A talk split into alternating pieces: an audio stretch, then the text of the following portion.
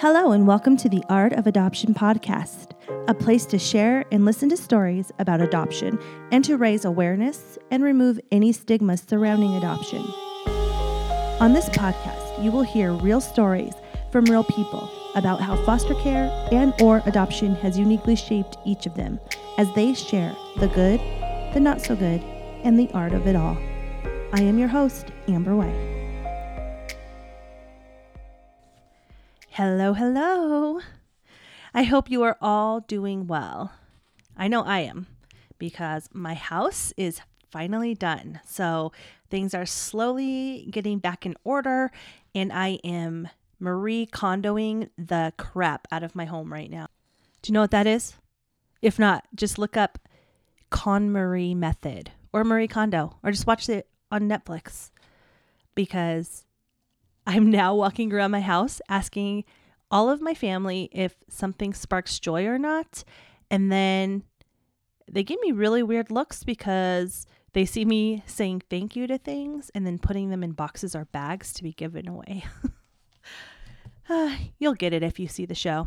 It's pretty funny. So, did you guys all remember to spring forward?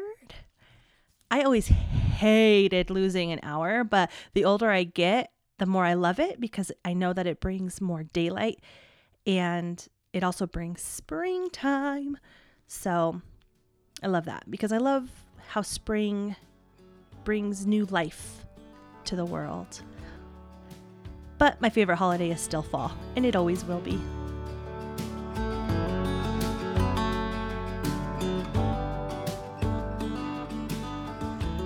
You guys, if you know of somebody who would be interested in listening to this podcast, please send them my way. There are plenty of ways that they can find me. They can find me at Facebook at the Art of Adoption Podcast or on Instagram at Art of Adoption Pod. And they can also email me anytime at artofadoptionpod at gmail.com. And of course, you can tell them that they can find me anywhere they listen to their podcasts or by going to www.artofadoptionpod.com. And if you want to leave a comment or have a question about anything adoption, foster, or life related, you can do so by calling 720 722 2839 and leave me a message there. You may hear it answered on a show.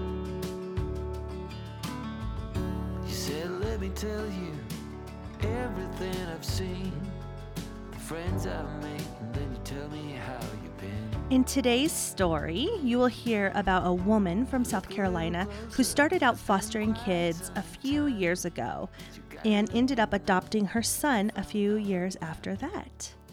Ronda and I connected over the Fosterinos and Adopterinos group on Facebook, and I really enjoyed interviewing her, and I hope that you enjoy her story today too. Here is Ronda. It's me and my husband, and I have a 18 year old daughter who's in college. We have a seven year old son that we adopted through foster care two years ago. We have three foster children right now. The youngest are 14 months and 22 months. We have a nine year old foster daughter also. I wanted to jump in here and say that Ronda emailed me just this week to let me know that she had an update. And on December 14th of 2018, her and her hubby officially adopted the two younger girls. That is such great news. Now, back to your story. This is my second marriage. My daughter, who's 18, was from my first marriage. After my husband and I had been married a while, we had some tests done and we found out he, that he wasn't able to have children biologically. So after a while, we decided to look into different options. So we first were licensed to adopt through foster care and weren't really getting anywhere with that. So a coworker of mine is a therapeutic foster parent and she suggested that maybe we do that. Therapeutic foster care or treatment foster care is out of home care by foster parents with specialized training to care for a wide variety of children and adolescents, usually those with significant emotional, behavioral, or social issues or medical needs. So I called and, and talked to them, and we were first licensed as therapeutic, and we had one therapeutic placement. Um, and then after that, we decided that we didn't want to do therapeutic, and we um, got our license transferred to regular foster care. And we've had 18 placements total. As I've said before, when CPS gets involved in a case, they will typically try to place the child or children with kin or family. Sometimes it happens so fast, though, that they are placed in an available non kin foster home first, or while the biological mother and father work on their reunification plan. When a child comes into foster care, they do try first to ask parents is there anyone else that can take the child but they don't have to come into foster care but if they have to come into foster care the parents receive a plan and the parents have to work that plan to be able to get the child back. And in the meantime, they're also looking for relatives that would be able to take the child. And that's where most of our placements, when they left us, that's where most of them went, was to a, a relative that they were able to find and and could pass a home study and be able to go to them. Ronda's son had no relation to her. I asked how long she had fostered him before the adoption. We had him for three years before we were able to adopt him. He's been with us for five years. Three years seemed extremely excessive to me.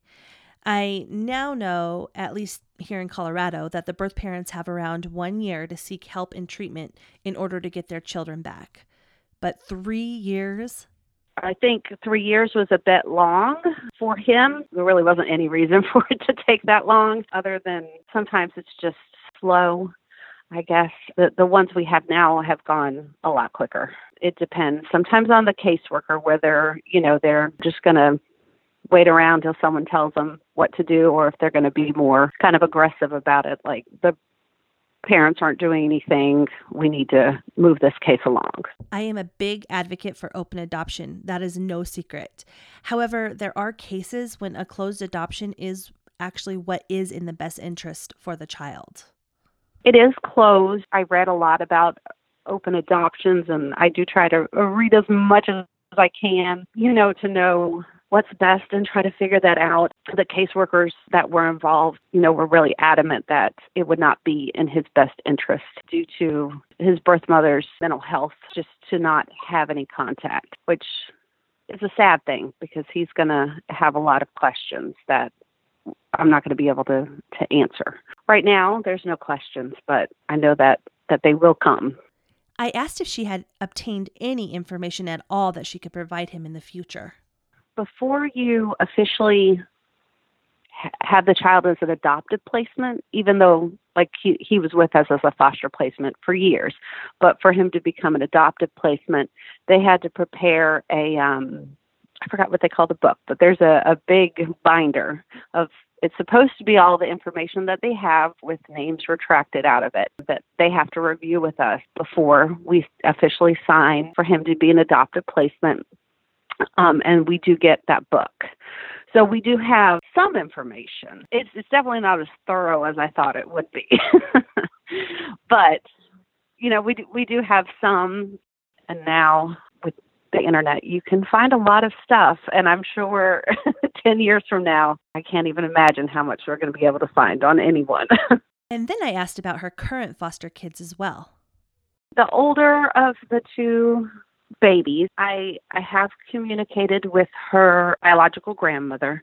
That's all that I really have contact information for. So I'm hoping to be able to keep that line of communication going throughout the years. She didn't have any visits with her birth parents, so there really wasn't an opportunity to even, you know, try to meet someone. The grandmother had asked the caseworker if I would call her, and so we we just kind of text every once in a while. And then um, the younger of the two, we don't know where her birth mother is, so I have no information. I think if you can and are able to, you know, to have those connections is really great. For sure. As she said, they have had several placements over the years. She explained to me how hard it is and was to say goodbye when and if the time comes. I think each one is is different.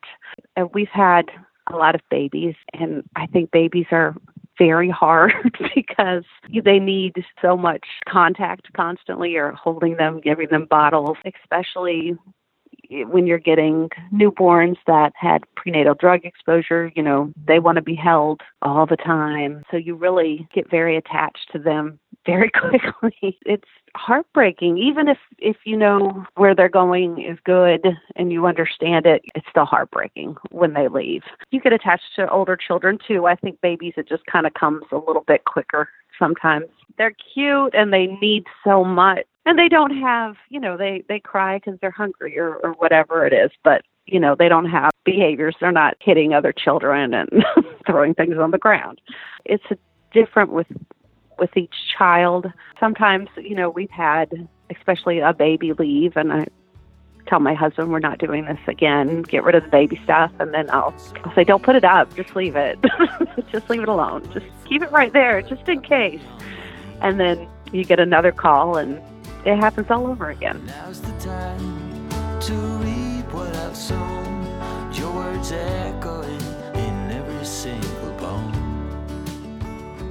We've had some breaks. Sometimes it just seems to come a little quicker when when someone's calling you and you know it's always hard it's hard to say to say no when you're getting calls about a child that needs somewhere to go it's okay to be upset and sad about it. I think sometimes people want to be, I signed up for this, so I'm just to, you know, I can't show emotions and I'm not like that. I'll I'll cry at work.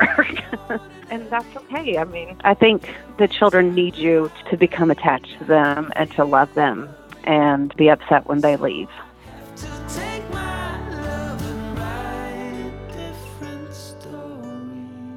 Attachment describes a young child's tendency to seek comfort, support, nurturance, and protection selectively from at least one adult caregiver. In recent years and in recent studies, it shows that it is imperative for children and foster parents to form healthy attachments to each other, no matter how long the child is placed with you. In the ideal quote unquote child centered model, the foster parent's role is to become an attachment figure for the young child, in addition to providing food, clothing, shelter, foster parents provide love and attention as if the child were their own. In this approach, psychological safety and security are just as important as the physical safety of the child. We've been fostering for six years, I think it's almost seven, and it's been a change to where at the beginning they would say, um, to, you know, don't get attached, don't get attached now they're not saying that anymore, thankfully. With all of the change that happens, I asked Ronda what their support system looks like. We don't have family that lives nearby, which makes things a little harder when you have kids. But I think everyone's been supportive. You know, I know that, you know, my my mom doesn't like when I get my heart broken and I'm crying to her and she can't do anything about it. I know that's hard for her. I think they've all been really really supportive and, you know, they do ask, "Are you guys done now?" I'm like, "I I don't know." We've have a really strong support group from our church. We have a lot of foster parents. You know, we're kind of a, a group that does things together and are able to, you know, I'm going away for the weekend. Can you take this kid? Can you take this kid? And, you know, everyone tries to, to help each other out. And it's nice to have that group of people that really understand what you're going through because they're either going through the same thing or they've gone through it before. If you're not in that world, you don't quite understand it the same way having people we know we can call and cry to or whatever we need to or tell them how mad you are about whatever it is and it's really been great since we've made these connections. I also wondered how their daughter felt about them fostering. When we started fostering, she was 12 and she was not a big fan at the beginning. She had been an only child for 12 years. yeah, that was it was pretty hard for her um to have to share her mom. But now that she's older, I think she's just kind of used to it now. I think once she started really growing up, then she started to get really attached. We had a, a couple of different babies that she got very attached to and was just as devastated when they left. But I'm I'm hoping you know, that this has taught her a lot of stuff that will stick with her when she gets older. And actually, she's going um, to school to be a psychiatrist. So, what surprised them most about their experience as foster parents?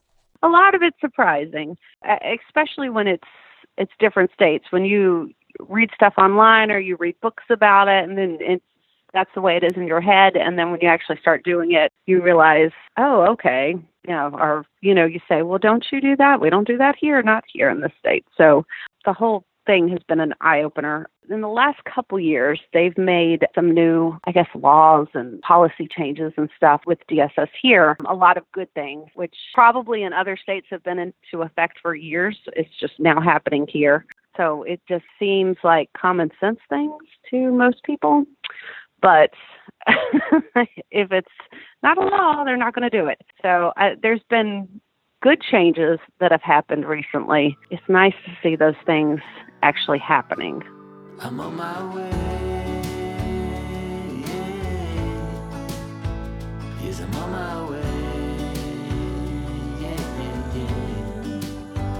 I think the whole thing was just very foreign. Even the home study, even the fire marshal coming to the house, everything just seemed like really. uh, you let I've had a kid like for you know a long time, and no one's ever come to make sure my windows were big enough. But okay.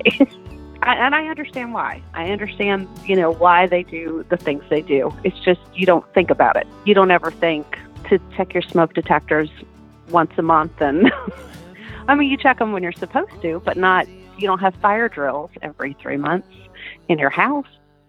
It's true. I always wonder or think that it would be nice if every parent had to do at least some of what we have to do to even get approved to become a parent or a foster parent we had to draw out our fire escape plan, like the ones that you see hanging up in your office building or apartment buildings or in hospitals.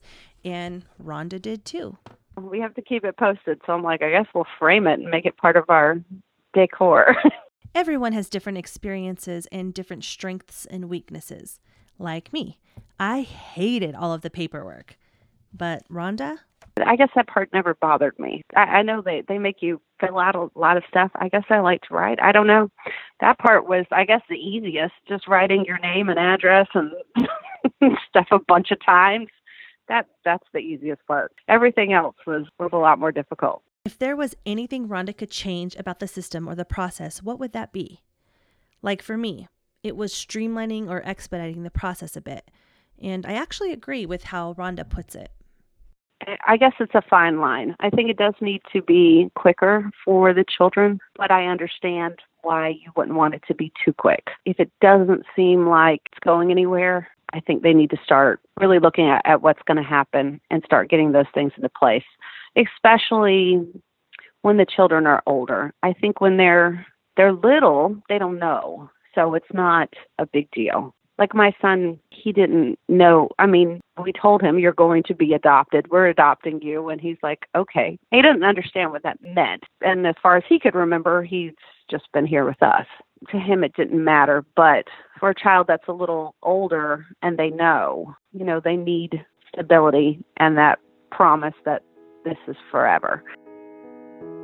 If you're feeling down or weak, you can always count on me. Always you know, if you think back of when you were in elementary school, you felt like the school year was so, so long. So one year to a child feels like a very, very long time.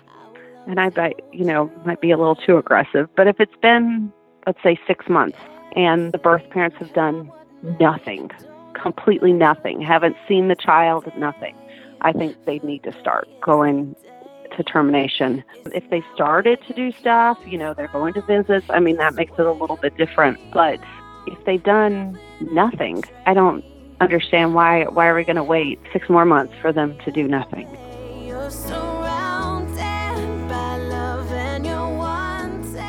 From what I've seen, if they're going to do what they need to do, they start it right away and they do it. Otherwise, they they just don't.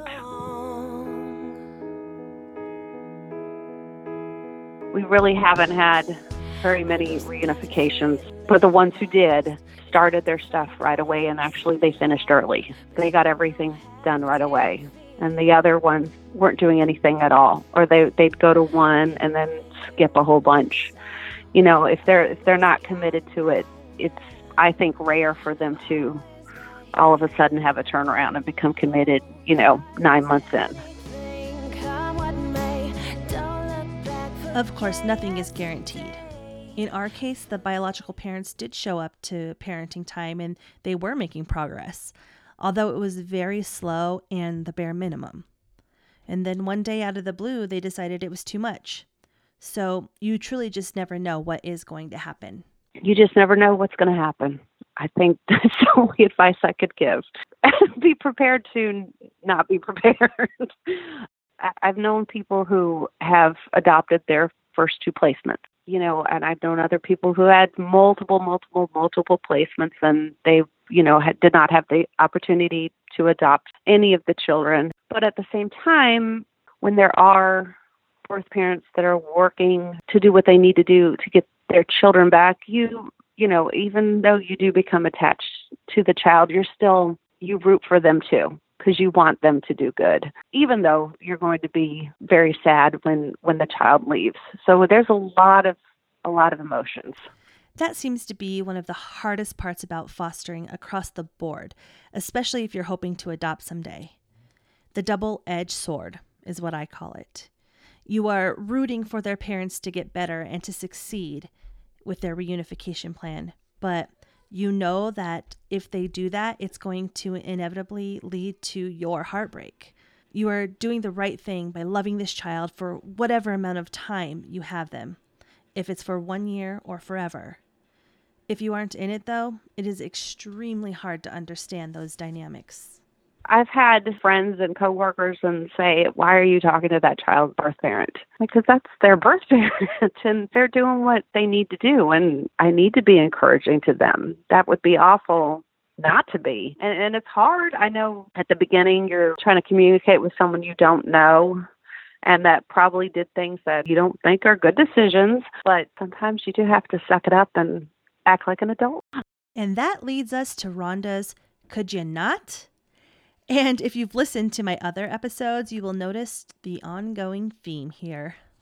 I've had a few people, not very many, thankfully. When I'm talking about a child, they'll say, Is that your real child? And I'm, you know, I try to catch myself before, you know, I glare at them too much and say nicely the first time, They're all real children. Do you mean, is that my biological child?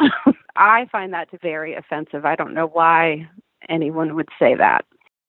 If you see anyone in a store or whatever and they have a bunch of kids with them, maybe it seems like a lot of kids to you and and they don't the kids don't match.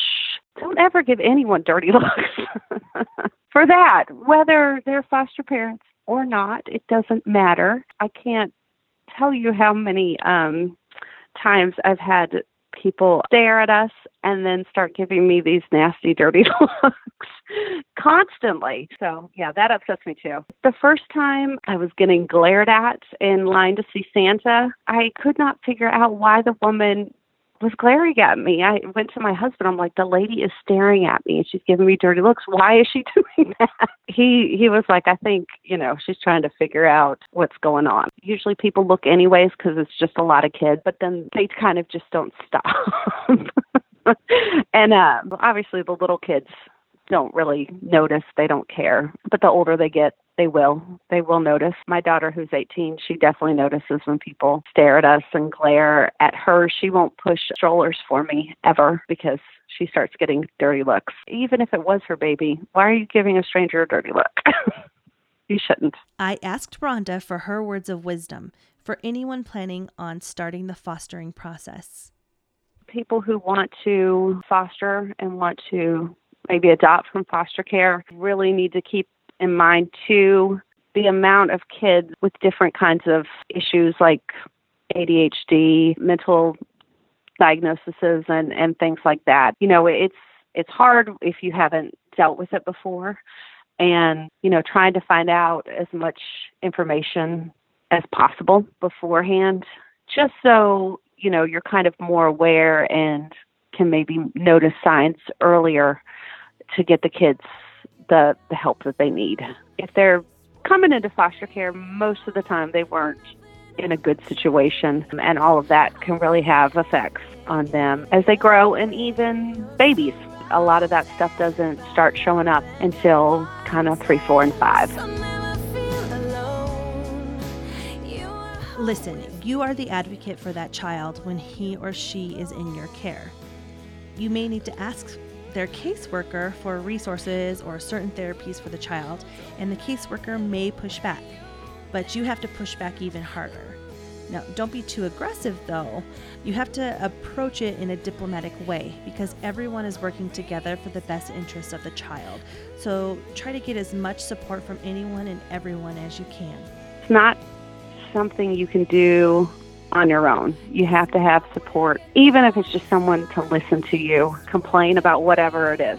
You're dealing with things that a, a, lot of times you don't know how to deal with, and you have to look for support and help if you can get help. And you know, it does take more than just you yourself doing it because it's a it's a hard job.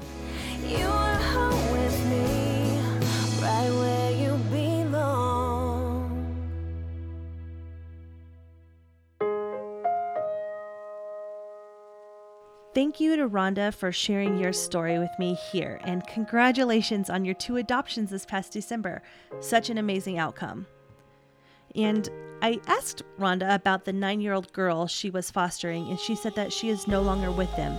But they do currently have two sisters who are moving to an adoptive home soon to be with their brother. And Ronda and her husband do plan to continue to foster. Thank you so much for tuning in today and listening to another amazing story. You can find me on Facebook at the Art of Adoption Podcast or on Instagram at Art of Adoption Pod. You can also email me anytime at artofadoptionpod at gmail.com. If you want to leave a comment or have a question about anything, you can leave me a message by calling 720 722 2839, and you may hear your question answered on the show. The theme song, Forever Home, was written and produced by my friend David Other.